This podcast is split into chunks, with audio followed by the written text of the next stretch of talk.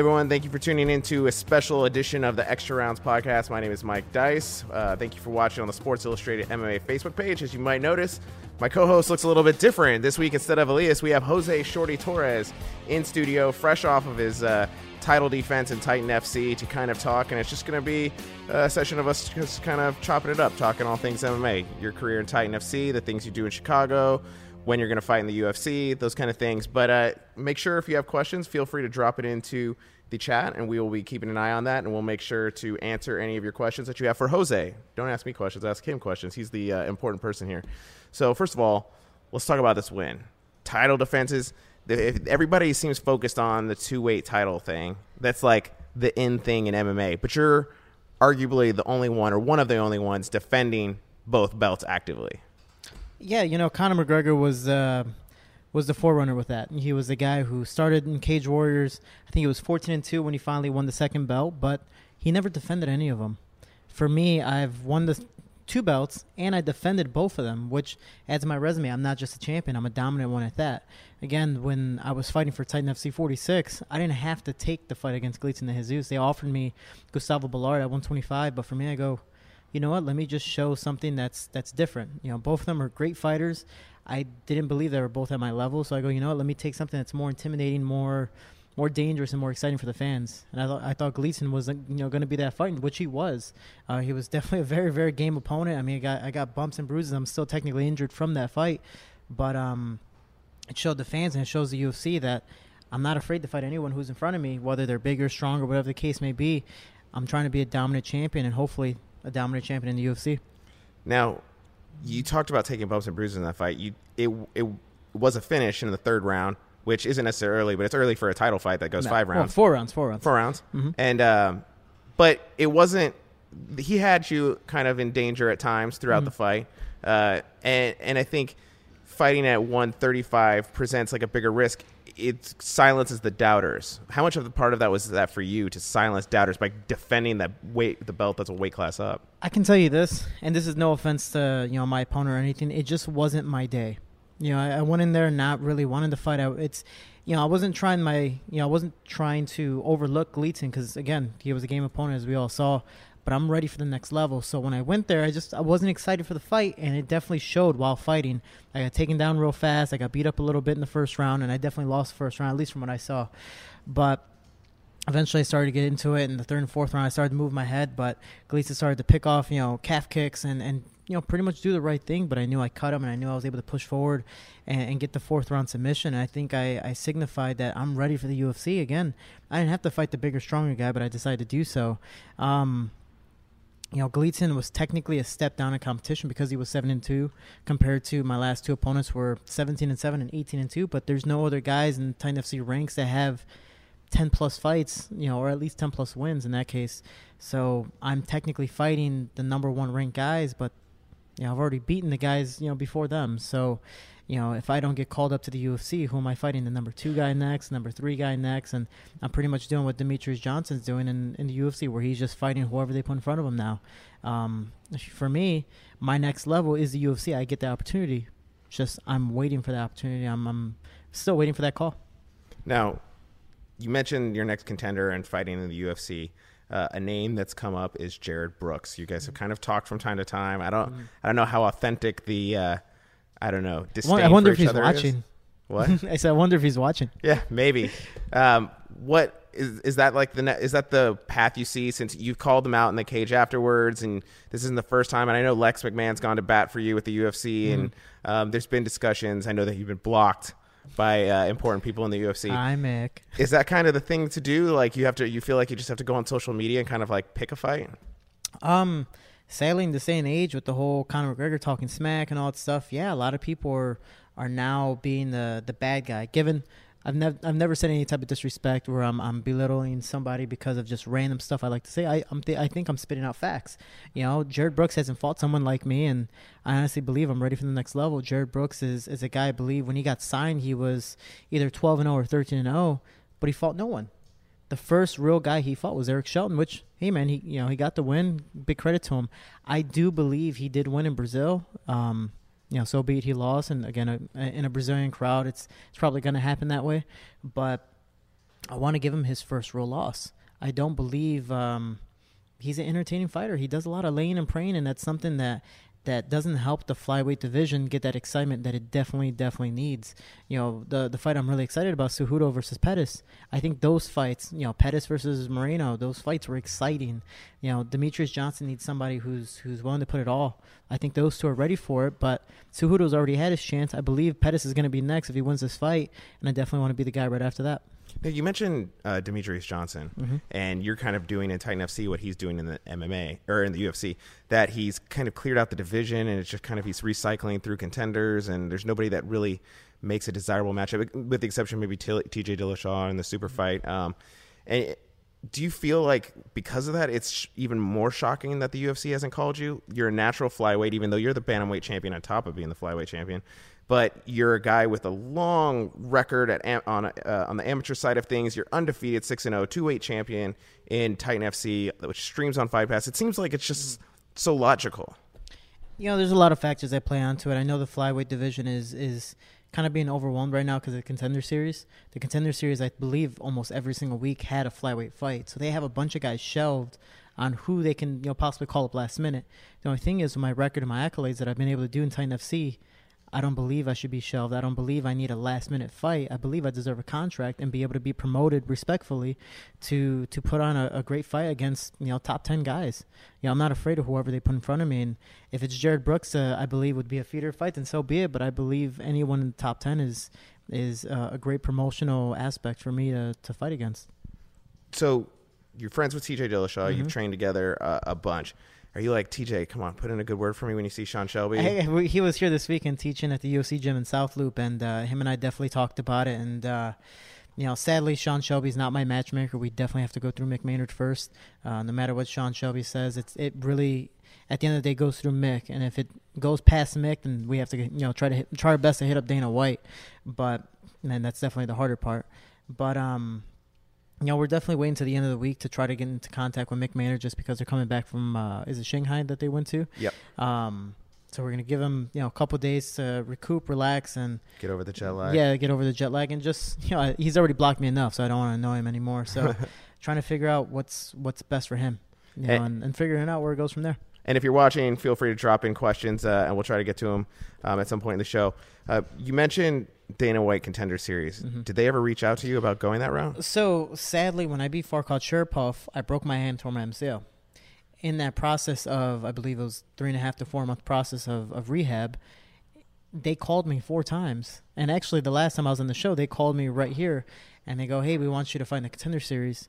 Three times they called me. Three times I had to say no. Sadly, I was injured. There's nothing I can do about that, and they respect that.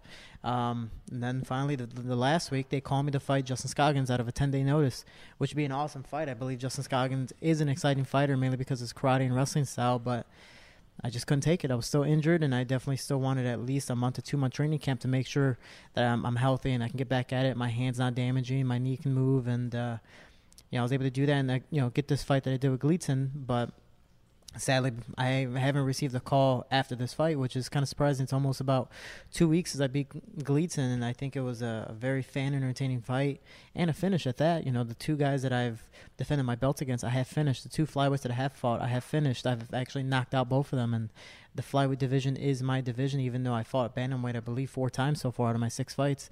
You know, and I'm only bumping up to show the UFC I'm I'm ready for pretty much whoever, and I want exciting fights. I don't want anything where I believe is an easy fight. Again, that's why I'm bumping up. So I'm really just uh, I'm hoping not just for a call, but I'm hoping for a contract. That's my ultimate goal.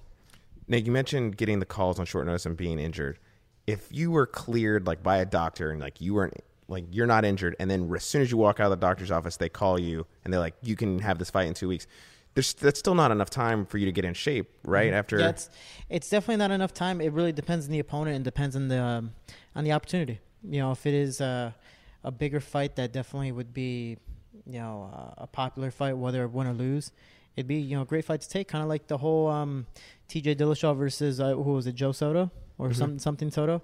UFC 177. You know, that guy just randomly jumped in there. Was like, screw it, I'll take it. You know that was the biggest opportunity of his life, and because of that, he's I don't know what he's doing now in the UFC, but I know he got you know I think I believe he had two or three more fights in that, but people knew who he was because of that opportunity.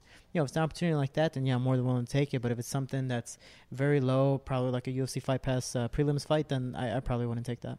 Now, uh, this is just a random thought that came into my head. Mm-hmm. But since we're talking about TJ and uh, him fighting Joe Soto, he's also fought um, John Dodson, who Mhm. was uh, flyweight. How, has he ever kind of compared how you guys match up? Um, no, I mean, you know, I've been able to spar with both John Dodson and TJ Dillashaw, which is definitely fun with both. I definitely have, uh, actually, I have a lot of fun with both of them. They're they're definitely a pleasure to work with, and just a pleasure to hang out and, and learn from. But, um, I don't know. You know, I'm, I'm excited to see what TJ just decides to do if if Demetrious Johnson actually does accept that fight. I think it would be a bad decision for Demetrious Johnson just because look what Dom- Dominic Cruz was able to do to DJ when he got a hold of him. But the thing is, Dominic Cruz wasn't a dominant wrestler like TJ is. TJ is a multiple-time All-American in Division One, and I believe um, with his attacking style and movement and his strength, and I, I can definitely you know say on firsthand, TJ's pretty strong for being a small bantamweight, and he can easily make flyweight. Um, so I'm excited to see that fight if it does happen. You know, fingers crossed. I think it'll be a fan entertaining fight because both are ready to to stand and bang and do whatever. I think they're the best, the the best two in the sport right now, honestly.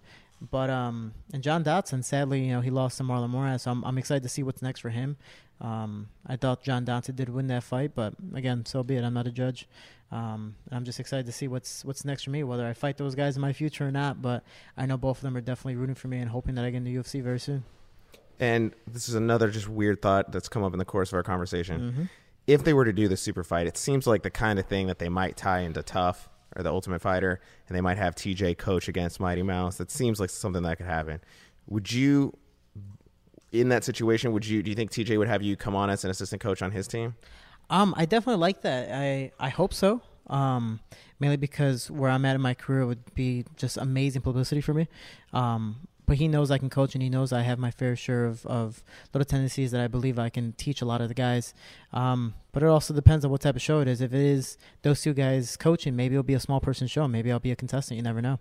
So um, You would go that route to get I, into the UFC. I, I wouldn't be a fan of it. I can definitely honestly say that I wouldn't be a fan of it because again, I, I don't believe I think the contender show is a fantastic show. But with all my accolades, I don't believe I need to be on a show like that to prove once again that I should be in the UFC.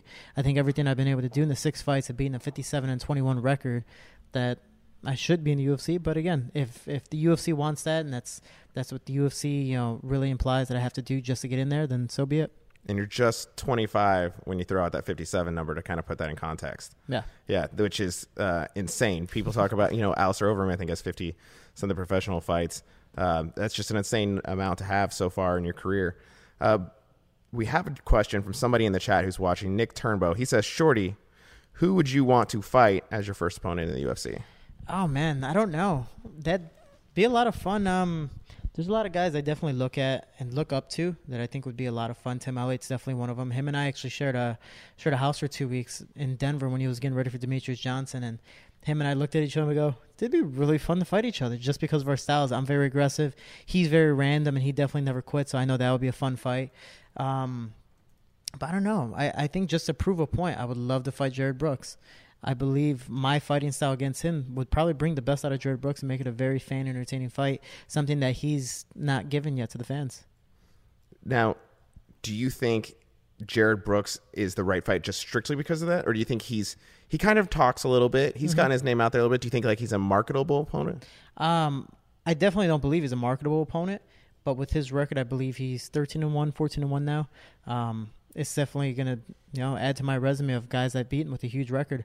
I believe he's patented his record pretty well, but um, again, he's fought no one like me, and I believe anyone in the flyweight division, I can definitely say no one's fought anyone like me because of my accolades. Now, Elias isn't here, but he sent along some questions, so I want to ask the questions that uh, he asked. Sorry, Elias, this is permanent. I'm here Yeah. forever. it might be. I mean, he really adorns the uh, the set better than you do. No offense, and better than I do for that matter.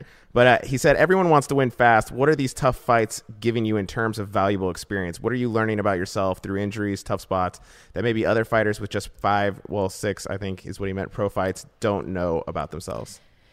Man, I can tell you this.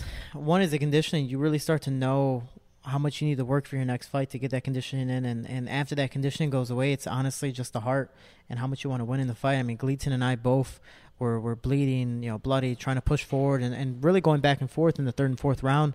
Um, he really started to land the calf kicks. I think another big thing I learned was maybe I should shin block a little more and not put so much weight on my front leg because calf kicks do suck. Um, but honestly, it's the heart and determination how bad you want to win. I mean, fourth round, I was starting to die out, and that was the first time where my adrenaline never really kicked in. You know, compared to when I broke my hand, tore my MCL, I was on a, an adrenaline high where in the fifth round I still wasn't breathing. You know, after the fight, I was like, "Cool, this is perfect." Compared to this fight, fourth round, right after I finished and choked him out, I mean, it was kind of. If anyone watches um, Age of Ultron, where where you know Iron Man's punching the Hulk in the face, and it's like, "Go to sleep, go to sleep, go to sleep." That was pretty much me trying to choke out Gleison in my head. I was like, "Just go to sleep, please." just go to sleep because I was that that was all I had left. You know, if you got out of that choke, it definitely would have been um, a different situation possibly.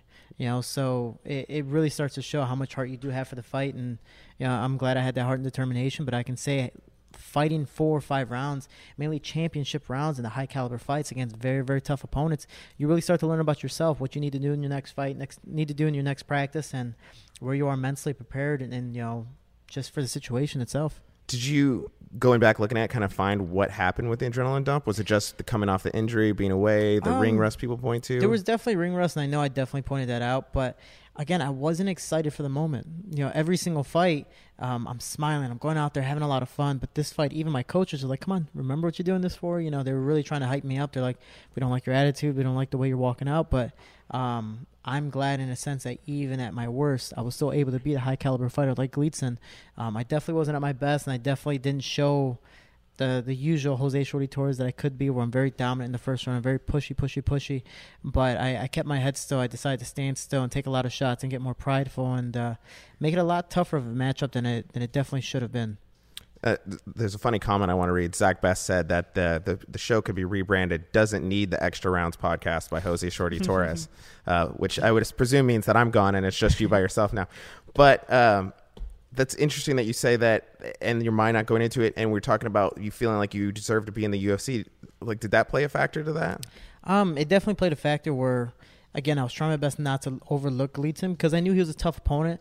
I didn't believe he was at my level, and I felt like I could have finished him at any time. But I just I wasn't mentally there, and I think that's the biggest problem. You know, everyone has skills, but if you're not mentally there in your fight, nothing's gonna come out, nothing's gonna really show. So I definitely didn't fight at my best because of it. But you know, it's one of those things that I need to be intimidated by these opponents. I need to know that there is a good chance of me losing for me to train, you know, my best and for me to, to fight at my best.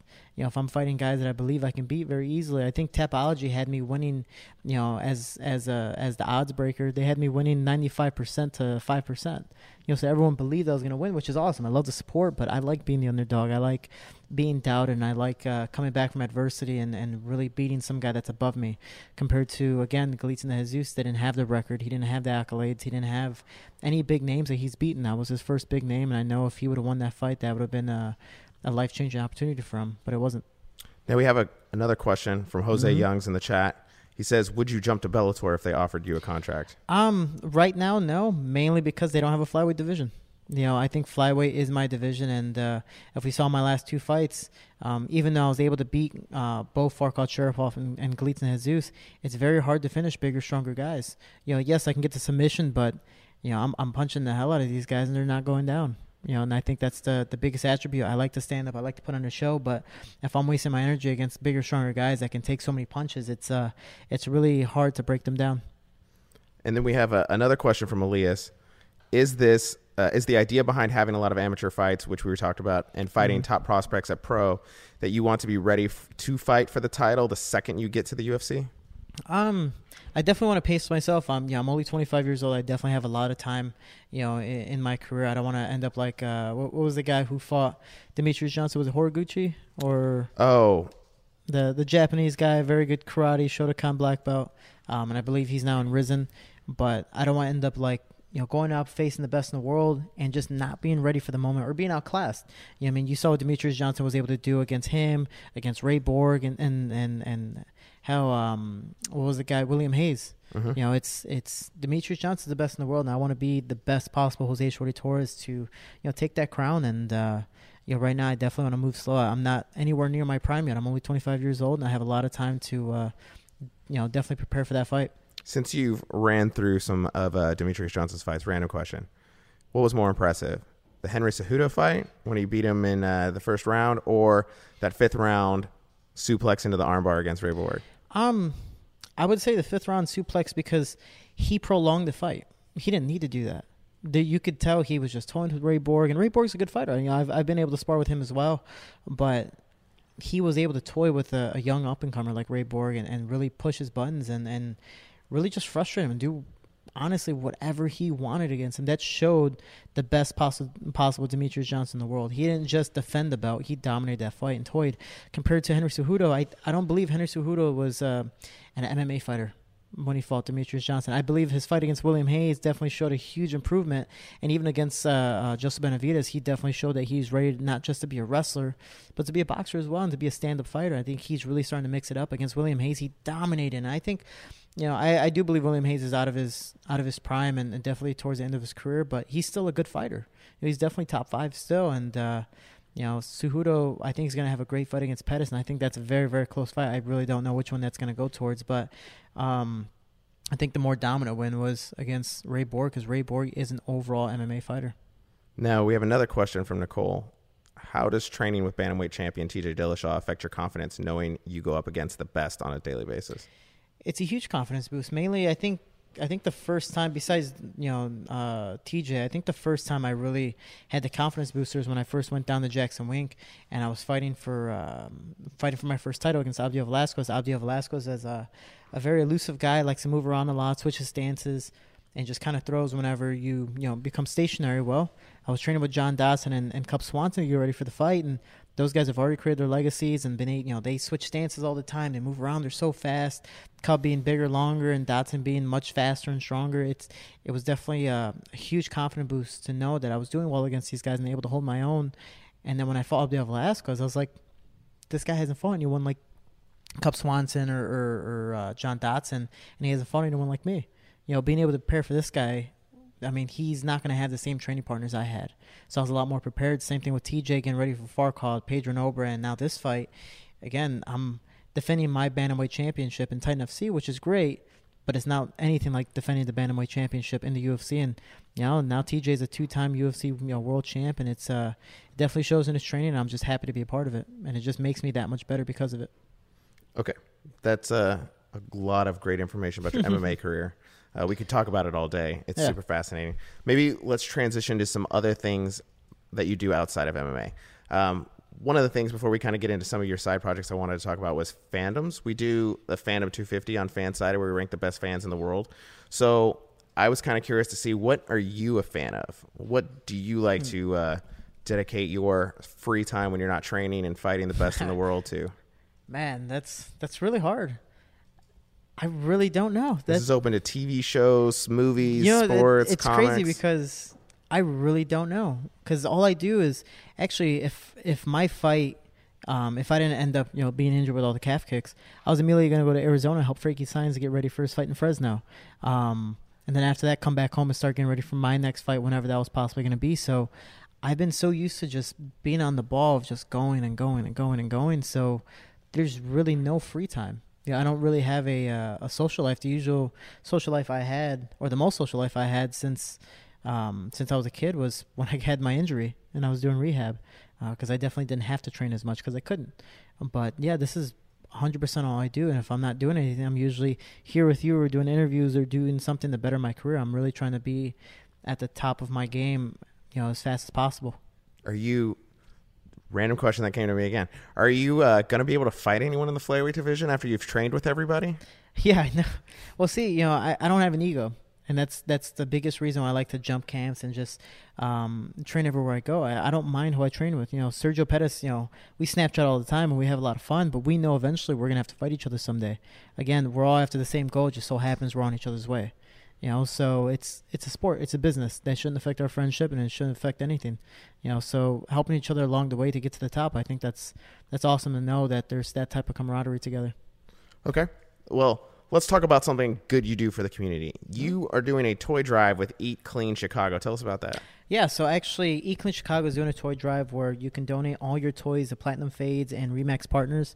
Um, pretty much on December 15th, I will be going to Loyola Hospital in Maywood with Eat Clean Chicago, and we're going to donate all the toys to the kids with cancer and the kids who, who definitely need support, who can't be home for Christmas. Um, you know, Eat Clean Chicago came up to me, brought up the idea, and I think it's an amazing thing. Um, you know, for me, for example, I, I'm supposed to commentate for Titan FC 47 December 15th later on that night, but I told them I'm not flying in early. I want to push everything back so I can fly in that night to the event. I want to do the toy drive no matter what because this is a it is a huge thing. You know, Christmas all it's always about giving back, and well, this year, you know, we're all trying to give back together. Eat Clean Chicago, myself, want to, you know, take pictures with the kids, give out toys, and and do anything we possibly can to make them feel a little bit better and make them feel more at home. So you're going straight from the toy drive to commentate at Titan FC. Yeah, so I'm going across the like halfway across the country. Yeah, so I'm going to the toy drive, and I'm more likely going to have a flight from. It starts at 10 a.m. Um, we'll do the toy drive, have a lot of fun with that, have a lot of fun with the kids. I'll bring both my belts so all the kids can take pictures and give posters away and stuff like that. And those aren't light. Yeah, so this should be fun. And uh, I mean, that's the cool thing about it is that once the you know I go to high schools and elementary schools and take pictures of kids, but they they grab my belt. They're like, oh yeah, it's cool. And then they grab it and they're like, oh my god, this thing's legit. It's heavy. You know, so they they um, they definitely respect it more and have a lot of fun and appreciation because of it. But yeah, I'll be doing the toy drive and then an hour and a half to make my flight right after, and I'll be flying down to Miami doing the commentating and flying back the next day to do whatever else I need to do. The heavy belts probably make you seem more like a superhero in the eyes of the kids, just because uh, like you have to lift this on a regular basis. Dude, it's it's horrible. It is a horrible, horrible. It's the, that's the worst thing about being a double weight class champ, is you have to carry both belts at all times. So I was making my wife watch these old WWE videos the other night, and one of them was Daniel Bryan after he won uh, at WrestleMania, and he had hurt his shoulder, and he does like the yes chant. He was like, mm-hmm. "It's a lot harder to do with when you're with both belts." And I was I never really understood it until I like I picked one of those up, and I was like, I could see why this would be really hard to like pump both belts in the air at the same time. Those things are heavy, dude. It's horrible. They actually have a photo which we never posted because it was you just saw the strain in my face we're doing the photos right before weigh-ins, which you know I'm, I'm a little tired, but I'm fine. I'm at mainly at You're 35. Yeah, I'm, I'm, technically cutting weight, not not too much at 35, but they're like, oh, hold both belts up like this. You know, I'm just like, oh man, you got five seconds. Ready? Go. You know, and I'm just struggling. My face is getting red, and they're like, we can't even Photoshop this. We're not even gonna use it. so, yeah. it's uh, you know, it's definitely a struggle. But doing the toy drive and having the kids see the belts and, and just take pictures, you know, whether you know whatever their illness is or just it's it's nice to give back. You know, it's um and I do stuff for the community as well. But you know, doing this toy drive and again being able to give kids something that again they can't go home. You know, it's a it's a big thing, and it's it's awesome to know that I'm able to be part of this. Now, Eat Clean Chicago promotes healthy eating, mm-hmm. right, amongst kids. Uh, had you worked with them before? Did they just kind of reached out because you were doing the school kind of tour and circuit? Um, actually, so Eat Clean Chicago has been around for about two years, as long as my professional career, and they're guys who went to high school with me, started their own business, and I was their very first sponsor. So I've been growing with them since since pretty much day one.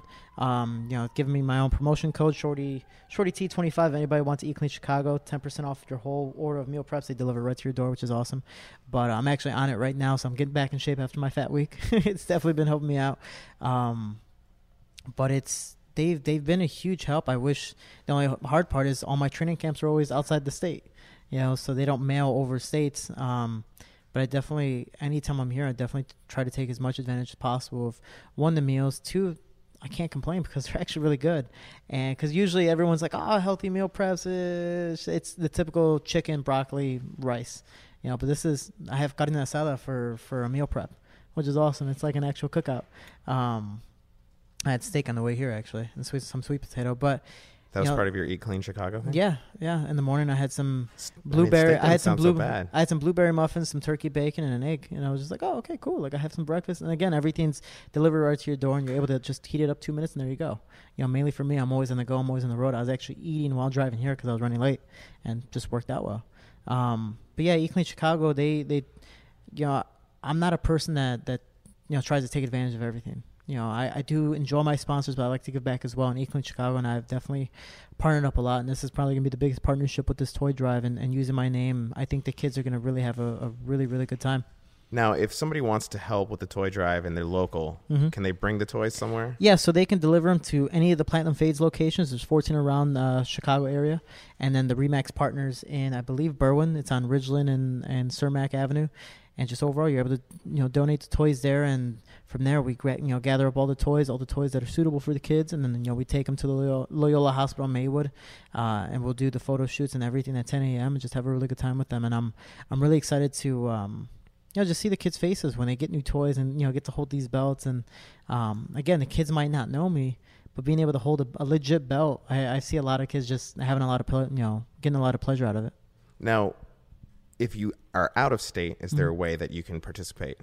Yeah, so um, if anyone actually goes to Eat Clean Chicago in either their Facebook, Instagram, or social media pages, just overall, um, they do have it as their pinned um, their pinned post. So it's at the very top. Anything there is a video with Eat Clean Chicago and myself, given all the locations at the end of the video and in the description. So if you want to mail it in, you're able to re- uh, mail it in to Remax Partners in Berwyn, Illinois, or any it's any of the Platinum Fades in the Chicagoland area. And you mentioned going to commentate for Titan FC. Mm-hmm. Lex McMahon seems like he's always put the puts the fighters 1st mm-hmm. um, he's a big, you know, help. He's a big help trying to get his fighters into the UFC. When you told him like, I want to fly in after this toy drive, what, what was his response? He was just like, "Ah, oh, man, it's gonna be really hard to find a flight, but as long as I make it there in time, it's perfectly fine." You know, he definitely wants to promote me as much as possible. I do believe I am um, the poster boy of Titan FC because of being the double weight class champ and what I've been able to do. But he definitely wants me there, and he understands that this is for a great cause. You know, he wasn't like, "Oh, you're just being like a, a drama queen, or you want to do whatever you want." This is for a good cause, and he definitely understood that. Now you've commentated before. What's mm-hmm. your process like when you're preparing to commentate for a fight? Do you do you put a lot of emphasis on talking to the fighters in the fight week or studying um, tape? No, I, I, honestly I do study tape. Um, luckily for me, I know most of the guys, and I do you know, as you see now, like I remember a lot of the fights. That's something that just sticks in my head is is fighters going against certain fighters and and how they fought against them. And for me, I know most of the guys in the cards already, so I don't have to look back at much film. But when I commentated in Brave, when I commentated for the Last Titan, um, you definitely have to look at, at the film and just be prepared. And and you know, Usman is one of those guys that I look up to because he commentates so well, mainly for my fights, because he knows what I'm going to do. Him and I fight very similarly. Um, so just being prepared and, and knowing what they're going to do next or what they should do overall. I mean, you can't just be a play-by-play commentator and just kind of go, "Oh, he's punching him in the face." Like, yeah, you're just kind of saying, stating, you're just kind of stating the obvious. But what if it gets in the ground? Oh, what what submissions are they trying to do? What are they trying to transition to? What does he need to do to escape and do all that? So you have to have that type of knowledge and understanding of what that fighter is going to do. And it's uh, it's a hard job, but if you really love the sport and really enjoy it, you're going to start to learn and catch on pretty quick with it when you when you're doing it, do you assume that the the viewer doesn't know anything and you're trying to explain to somebody who might be watching for the first time, or do you kind of assume there's some baseline of knowledge. Yeah, you have to. Sadly, you know, um, sometimes we'll just skip into it and just say the move like, oh, it's a D'Arce choke, but we won't explain the move in detail depending on how fast the situation's going. But if, if it's you know at a standstill a little bit, then we can explain what what the fighter specifically needs to do. He needs to move to the left. He needs to lift his left arm up to get out of position, or or whatever the case may be. But um, it really depends on the situation, how fast the momentum's going in the fight. So when you're uh, commentating Titan FC, same night as the toy drive. Mm-hmm. What are you going to be doing on the plane? Are you going to be resting, or are you going to be cr- like cramming notes? You, you, know, it's funny actually. So the Dapper Club here in Chicago, they're making me a custom suit, and I told them I was like, "This is a perfect." Kind of like icon status in MMA once you start getting a custom yeah, suit. Yeah, no. Like Cody Garbrandt after he this, got the title is, This is my suits. first time I ever had a suit. The last time I had a suit, I rented, you know, for prom. So I never, never officially owned a suit. I've um, seen that um, picture on Facebook. Yeah, I've never. Yeah, I have two of them. I've, that was definitely my my mobster status. But I've never owned a suit. So the Dapper Club is hooking me up with a suit. We're actually getting fitted again this weekend, and uh, I told them the best opportunity would be December fifteenth because I'm commentating. I'll be on camera. It'd be awesome to really show it off. So I don't have time to change and really figure out everything. I won't have time to get there and iron my stuff. So I'm going to do the toy drive in a really, really nice tailored suit and giving out with my belt. So I'm gonna, I'm gonna walk in looking like a legit professional uh, to these kids, and immediately flying on the plane with my suit, and then just walking straight into the event and uh, and just you know getting the job over and done with, and then flying back in my suit. I'm not even taking another outfit. Really? I'm so you're not even gonna go. You're not even gonna have like a bag. You're not even gonna crash. I, I might, I'm, you're coming back to Chicago right see, after the event. See, I'm I'm pretty fun when it comes to being very very random. So I'm gonna probably go there in my suit and then leave in my onesie. I'm more than likely gonna do that. You did, I think, an interview with James Lynch mm-hmm. in uh, one of the onesies yeah, or something, right? It has like the uh, a stitch onesie. yeah. Okay. I've done uh, I've done the UFC at some point fly in for like an event and then uh, fly back out like that same night. I would try to get like the first flight out the next morning. Yeah. And, and it's not easy, and I can't imagine how hard it would be to after having done a toy drive earlier in the day. I always like I'm gonna try and sleep as much as I can before I do this like all nighter kind of trip. Like, what are you? Are you gonna sleep for like the whole Friday before? I really don't know how it's gonna go. I and that's the best thing about me is I never know. Uh, I just kind of just I, I really just wing it and see where it goes. I'm I'm a huge fan of improvisation and I, I really do like awkward moments. So me being in a onesie or in a tuxedo or whatever the case may be when I'm on a plane, I think it's hilarious just to see people's reactions and and just kind of go with it from there. Now, let's talk about your roots in Chicago. Mm-hmm. You have a now. You have a mural on a building in Chicago now. Three murals. Mhm. I've just seen the one, the big one, where you have both belts. Yeah, I have three of them. How, do you know the stats on how many people have multiple murals of them on yourself? Like, where do you compare to Chance the Oh, Rapper? I have, I have no clue with Chance the Rapper, but there's three of them. One on, I believe, 49th and Pulaski or around that area. Uh, right before you hit Archer, it's on um, actually on a barber shop called Made, and it's a two-story mural. You know, so you can't miss it. Uh, and it's actually drawn by my brother. It's one of those things that he started drawing and illegally drawing it. Yeah, it wasn't a permission wall. He started just randomly drawing myself because my brother's my biggest fan, and so he started drawing me. And all these people were like, "Hey, what are you doing?" But the outline was already done, and he started explaining my story. And these guys were like, "You know what? Yeah, finish it. We like we like the idea." So they allowed my brother to finish The this two-story. Yeah, they started finishing the the two story mural. When it was done, I don't know where they had a lot of attendance of people just coming to take pictures and just have fun. And I don't know, I'm getting tagged on Facebook with all these pictures of just people taking you know next to the mural. And I was like, oh man, this is awesome. I'm still in. I think at the time I'm I'm in California, so I, I haven't been able to see it. And then the town of Cicero asked for a mural as well, where I'm where I live right now. So the town of Cicero has a mural on 31st and Austin, right under the viaduct. And so every time people drive by, I see people you know, on the Snapchat like, "Hey, there goes Shorty," and you know, just having a lot of fun. Um, and again, Cicero's where I've pretty much grown up for about 15, 16 years now. So they a lot of people know me and a lot of people respect me. So having that mural up is uh, I'm getting a lot of uh, praise for it.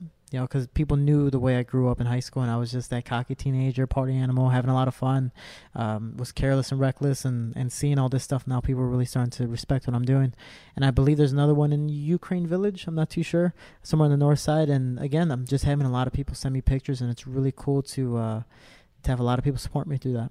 do you know the story behind the Ukraine Village one, or is that just somebody, Um, a fan? No, no, no. I mean, my brother, my brother's drawn drawn them all, but the thing is, they call for it. You know, so people now are like, "Hey, we want this mural of Shorty. I think it'd be really cool to have this here."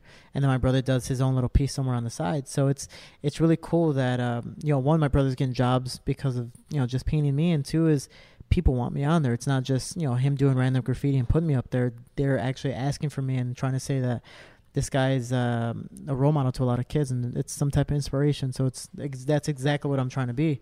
Is you know we've done plenty of interviews before where I go, hey, I want to be a hero, I want to be a role model. Well, I'm now technically being a part of it because you only see people being painted if they're they're great great athletes or great role models or they're dead. you know, so um, it's really cool that I'm not dead, but I'm definitely being a, a really good role model. I'm really happy about that. You you put a lot of uh, effort into being a good role model. And I know Mhm. you come back to your uh, school in Chicago. You speak to schools in Chicago, but you come back to Combat Do Mhm. and uh, talk with the kids, and you go back to IMAF to support all the the amateurs competing. Uh, but do you feel like you're you're kind of in Chicago at least getting to that celebrity status yet, or is it still a little bit a little bit you know I, I try not to again i try my best not to take advantage of any little situations like that. You know again i do believe i'm a normal person. I'm trying to stay as humble as possible no matter what or how many belts are on this table or you know whatever the case may be. I'm just I'm just happy again that people support me and people know who i am now uh you know, I started to work out again this week after my giant fat week. You know, I wasn't able to walk, so I'm like, eh, I'm gonna eat whatever. And so on Monday, I started working out again, and uh, I go to XSport Fitness in Lyons, Illinois, and just walking in, people are like, "Oh man, congrats on your fight!" And people I've never seen before, you know. So they're like, "Oh, congrats on your fight!" They know my stats. They know, you know, what what my last five fights were, my last six fights were. They know my amateur career. They know all this stuff. I'm like, "Oh man, this is this is pretty cool." You know, this is what TJ gets. You know, I saw him at UFC gym in South Loop, and everyone wanted to take a picture with him. And then when he had to, you know, go use the washroom, they couldn't take a picture with him. They all were like, "Hey, Shorty's here!" I was like, "Oh, man, this is cool," you know. So it, it's really cool to have that notoriety, and everyone really starting to recognize who I am, um, and really starting to appreciate what I do. have you had a weird like fan moment, like walking into the gym and saying hi? Like, okay, that's not so weird, but like, have you had something like completely off the wall happen? Um, I get a lot of people hitting on me on Instagram, which is funny. But He's- uh, He's spoken for. yeah, I, I get a I get a lot of guys that hit on me from like overseas. It's really I'm like okay, cool. I guess I'm attractive. Um, but uh, the only thing I don't have any any awkward moments talking to fans. The only I guess I would say awkward moments is that it just goes too long. You know, like I don't mind saying hello for a while or like for five minute conversation, but it's like sometimes I'm in a rush or sometimes I'm trying to do things. I don't want to be rude, but I'm like, hey, I gotta go, man. Right. like, and they're just going and going and going and going. So sometimes, uh, Hold on, I still have five more questions. yeah, it's like I don't mean to be disrespectful, but I I gotta go. Can you call my friend? Yeah, pretty much. I was like, here, talk to my secretary, which is myself. So Now you're going around to schools and teaching students. We've kind of talked a little bit, like going and speaking to role models. Uh, how much have you done that since uh, you know in the past few months? Um, so yesterday I actually talked to uh, the town of Cicero in an actual town meeting, and they want me to talk to Lincoln Elementary, Unity Junior High School, and possibly my high school, Morton East. Um, so I'm hoping to do that in the month of December. From what I know, I will be here for the whole month. Besides, after the toy drive for that one day.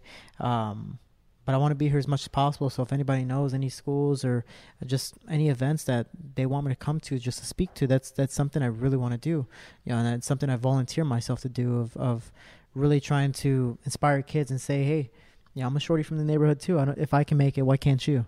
You know, and that's really what I'm trying to get into the kids' heads. Is uh, actually I went to my high school to talk to some of the kids for wrestling, and a lot of them are like, oh man, um, they want me to bump up weight. Oh, I can't do that because this guy's huge. I was like. That's like only six pounds, five pounds. You're a growing teenager. You're fine. Oh, but this guy is strong. All this stuff. It's like, my last fight, the guy was ten pounds, and you're I'm getting punched and kicked in the face. It's okay. You're fine. What what's the what's the worst that can happen? You lose. This is a learning experience. You got to enjoy the challenge compared to going in there and already you know in a sense giving up before you got in you know gotten in there. So I'm trying to give kids confidence and not have that fear of of being content where they are and actually trying to really start to think that I can be another Jose Shorty Torres, if not better too. Has the high school retired your singlet? Are you in the high No. school Hall of Fame yet? I'm I'm in my high school's wall forever because I was a state qualifier in wrestling. Um, I think that'd be awesome to have both my junior college and my uh, and my high school to retire something for me. I think that'd be really really cool. Maybe just retire the nickname Shorty, but um, there you go. yeah, that's it. That's all I need. Or you know, rebrand the gymnasium or something. yeah, like something. Yeah, have a Shorty logo somewhere. The shorty locker room. Yeah, so it's it's really cool. And that's something I want to do is again give back to my high school because again, if it wasn't for my high school and all the teachers surrounding me with some type of positivity or some type of influence, I wouldn't be where I'm at today. Same thing with my junior college, and uh, you know I, I have left my mark, and I'm continuing to leave whatever mark I still can. Um, but what I'm able to do now is you know show kids when I fight on TV or fight on UFC Fight Pass is show that I'm not giving up. Whether if, if it's punching, getting punched in the face or an office job or whatever the case may be, I'm not giving up and I'm pushing forward and trying to achieve my goals no matter what type of adversity I face in front of me. Now, you mentioned talking to the town of Cicero. Mm-hmm. It seems kind of something new. Like you, I know you go and talk to students, and I, and I, I think I understand. But like, what were you talking to the town of Cicero about? Um, Just like I love Cicero. I love Cicero. Help Sorry for the mural. So we we came in and actually uh, we came in with my two belts, just trying to show like, hey man, I'm a kid from Cicero. You guys have helped raise me for 15 years. Um, you know, I definitely want to give recognition to Larry Dominick for building all the stuff he's been able to do for the kids. Because when I was a kid in Cicero, I wasn't able to to do a skate park. They didn't have a skate park in Cicero. They had in Stickney or Berwyn, and or in Chicago, and I had to go to different towns to have fun or just just any little things. But now all these kids have these opportunities um, to, in a sense, get out of the street and just have fun and actually be a child for once, um, and actually have so many free events. It's it's pretty ridiculous and pretty inspiring for the town. But for me, I went there and I, I really much proposed that hey, I'm ready to help the town in any any possible way. If there's any schools I can talk to, if the town is running any events, um, if there's any type of volunteering opportunities for me, I'm I'm ready to give back if I can. I'm not asking for any money. That's not what the whole purpose is. If I'm able to inspire one kid out of you know the hundreds and thousands of kids in Cicero, that I've done my job, and that's all I want to do. What's it like to go back to Combat Do after training away for so long, winning a big title fight? it's it's painful and really cool. The only reason I say it's painful is because every time, at least the last two times I've come back, I've been injured. So I've been limping the past two times. Um, but I'm carrying both my belts, and I went to the kids' class, and they're like, "Shorty, oh my god!" But they're hugging me. Accidentally hitting my leg. They're grabbing my belts. I'm like, "Oh my god, oh, these kids are crazy." And then they want to take pictures and just having a good time. So it's it's really cool to, you know, my gym has ten belts. And my banner up on the wall, all my amateur belts. And then I walk in with two really, really legit belts, really heavy belts, and these kids start to go like, "Oh, when I grow up, I want that corner. That's my side where my belts are going to be." You know, we had a guy who's actually my age that won his first belt, Julio Palma, and it's like now he's starting to believe in himself now too. It's like, hey man, that's one of many. You're going to start getting that, and then eventually you can turn pro as well and get your own belts too. And it's it's really inspiring to know that I'm, you know, the in a sense the leader of my team of of hey man, if Shorty can do it, I can do it too. And he's coming in with all these belts. We've seen how he acted as a teenager. We saw how he acted as a kid. Man, I act just like him. Or if not, I'm definitely a lot more mature. I'm pretty sure most of those kids are a lot more mature than I was. But it, it, it's cool to see them get inspired by the things I bring back, and I'm able to show them that I can do it. Do you think Combat Do or another gym in Chicago could become a major MMA haven the way like an American Top Team or Jackson Wink or AKA Yeah. or Roufusport? Yeah, you know, Combat Do's been around for 25 years. Just sadly, we haven't gotten any type of huge notoriety left. You know, uh, in those years, we had Shonie Carter, Terry Martin, Mike Russow, but for me, I believe I'm the biggest thing coming out of my, my gym right now.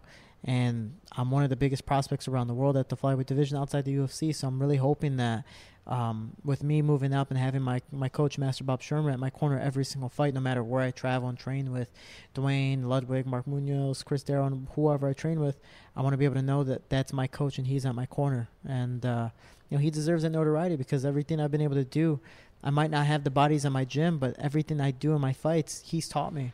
And I've been able to train and, and challenge some of the best and actually get paid to train with some of the best. One of them being TJ, you know, helping him for the John Lineker fight and just knowing that what my coach has taught me here without having the bodies, I've been able to do against some of the best in the world. So now being able to train with the best bodies in the world, I'm just excited to see what I can do next in the UFC.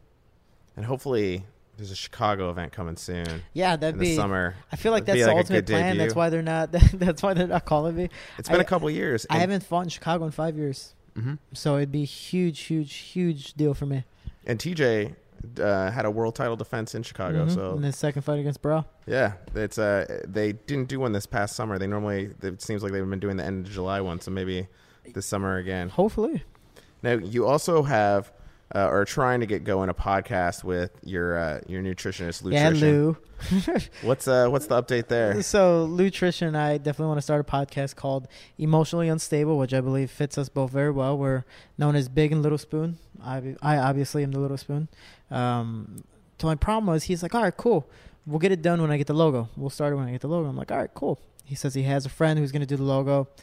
Six months later, logo's never made. I've been calling him, I've been calling him, and it's just been just just pretty much delaying and pushing it back and pushing it back and pushing it back. And then we talked, um, you know, during this fight camp when I was in Jersey for two weeks, and you know, I have my own guy working on the logo now. So hopefully, once the logo's done in, in the next few weeks, you know, definitely get this podcast going and, and just having a lot of fun. You know, we're gonna do hopefully about a half an hour podcast of, you know, the sandwich theory of of talking about random things, talking about what the actual message is, and then ending it with just having some fun. You know, so it's definitely gonna be a lot of fun in the podcast. But we're gonna talk about real things. You ever you ever listen to System of a Down? You know, Yeah. System of a Downward. you don't know what the song is until they get to the chorus, and you're like, oh, okay, now I get it, and then it's back to the randomness. That's exactly what we're trying to do.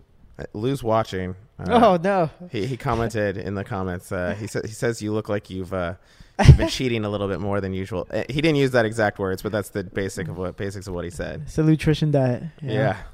Uh, f- before we wrap up, uh, there's uh, some questions that we didn't get to in the chat that I wanted to get to. Somebody asked best flyweight outside of the UFC that's not yourself. That's not myself. I think one guy that uh oh, outside the UFC. Hmm.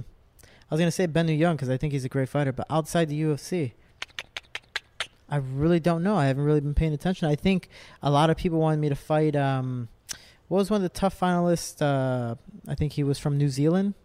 He's a Oh. bang, or he's a uh, a Tiger Muay Thai guy, Kai something.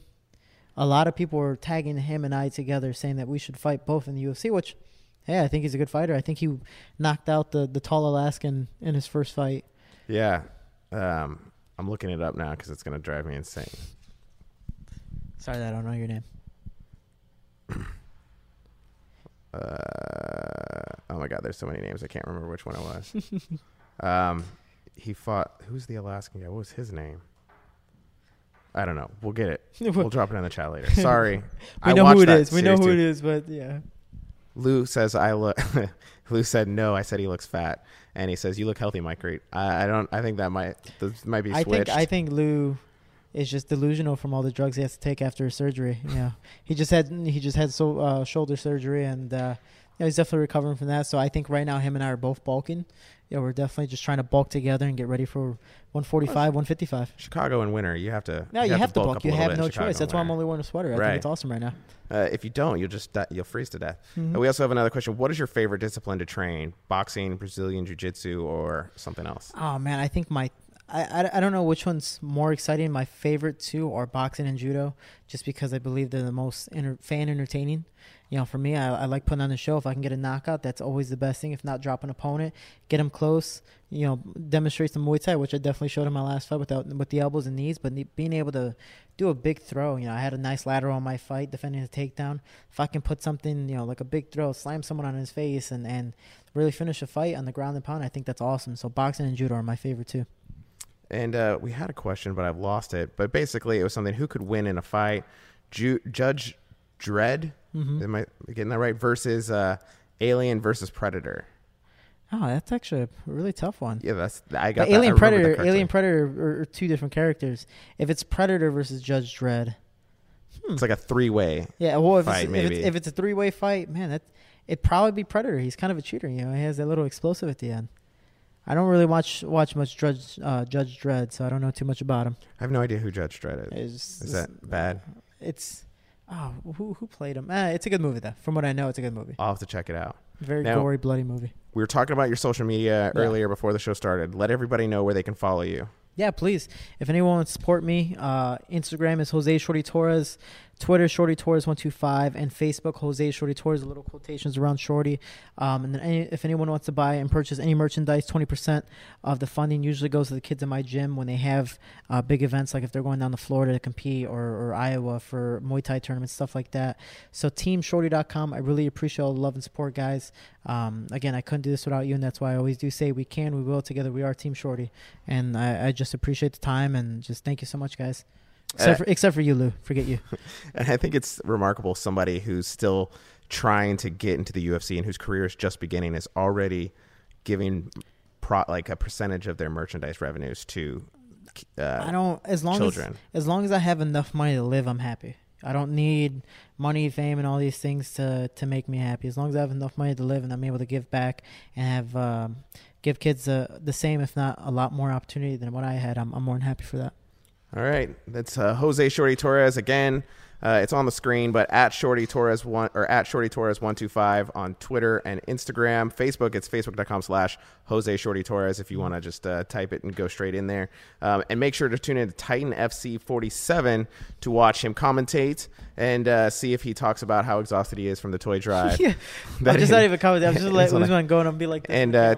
And then tweet him during the show to let him know how wrinkled his suit is from being on the plane and at Oh, the man. hospital all day. not excited. yeah, maybe you get like one of those steamers. You can get it Oh, that'd be oh, or actually. I think Showdown Joe has. Maybe Lex will have a, an iron backstage for Uh, you. Lex don't even like me that much. We'll see. Well, thank you so much for uh, coming in, and thank you everyone for watching. And uh, may, we're always here every Wednesday, 2 p.m. Central, 3 p.m. Eastern. Uh, we'll see you next time. Mike and myself, not Elias.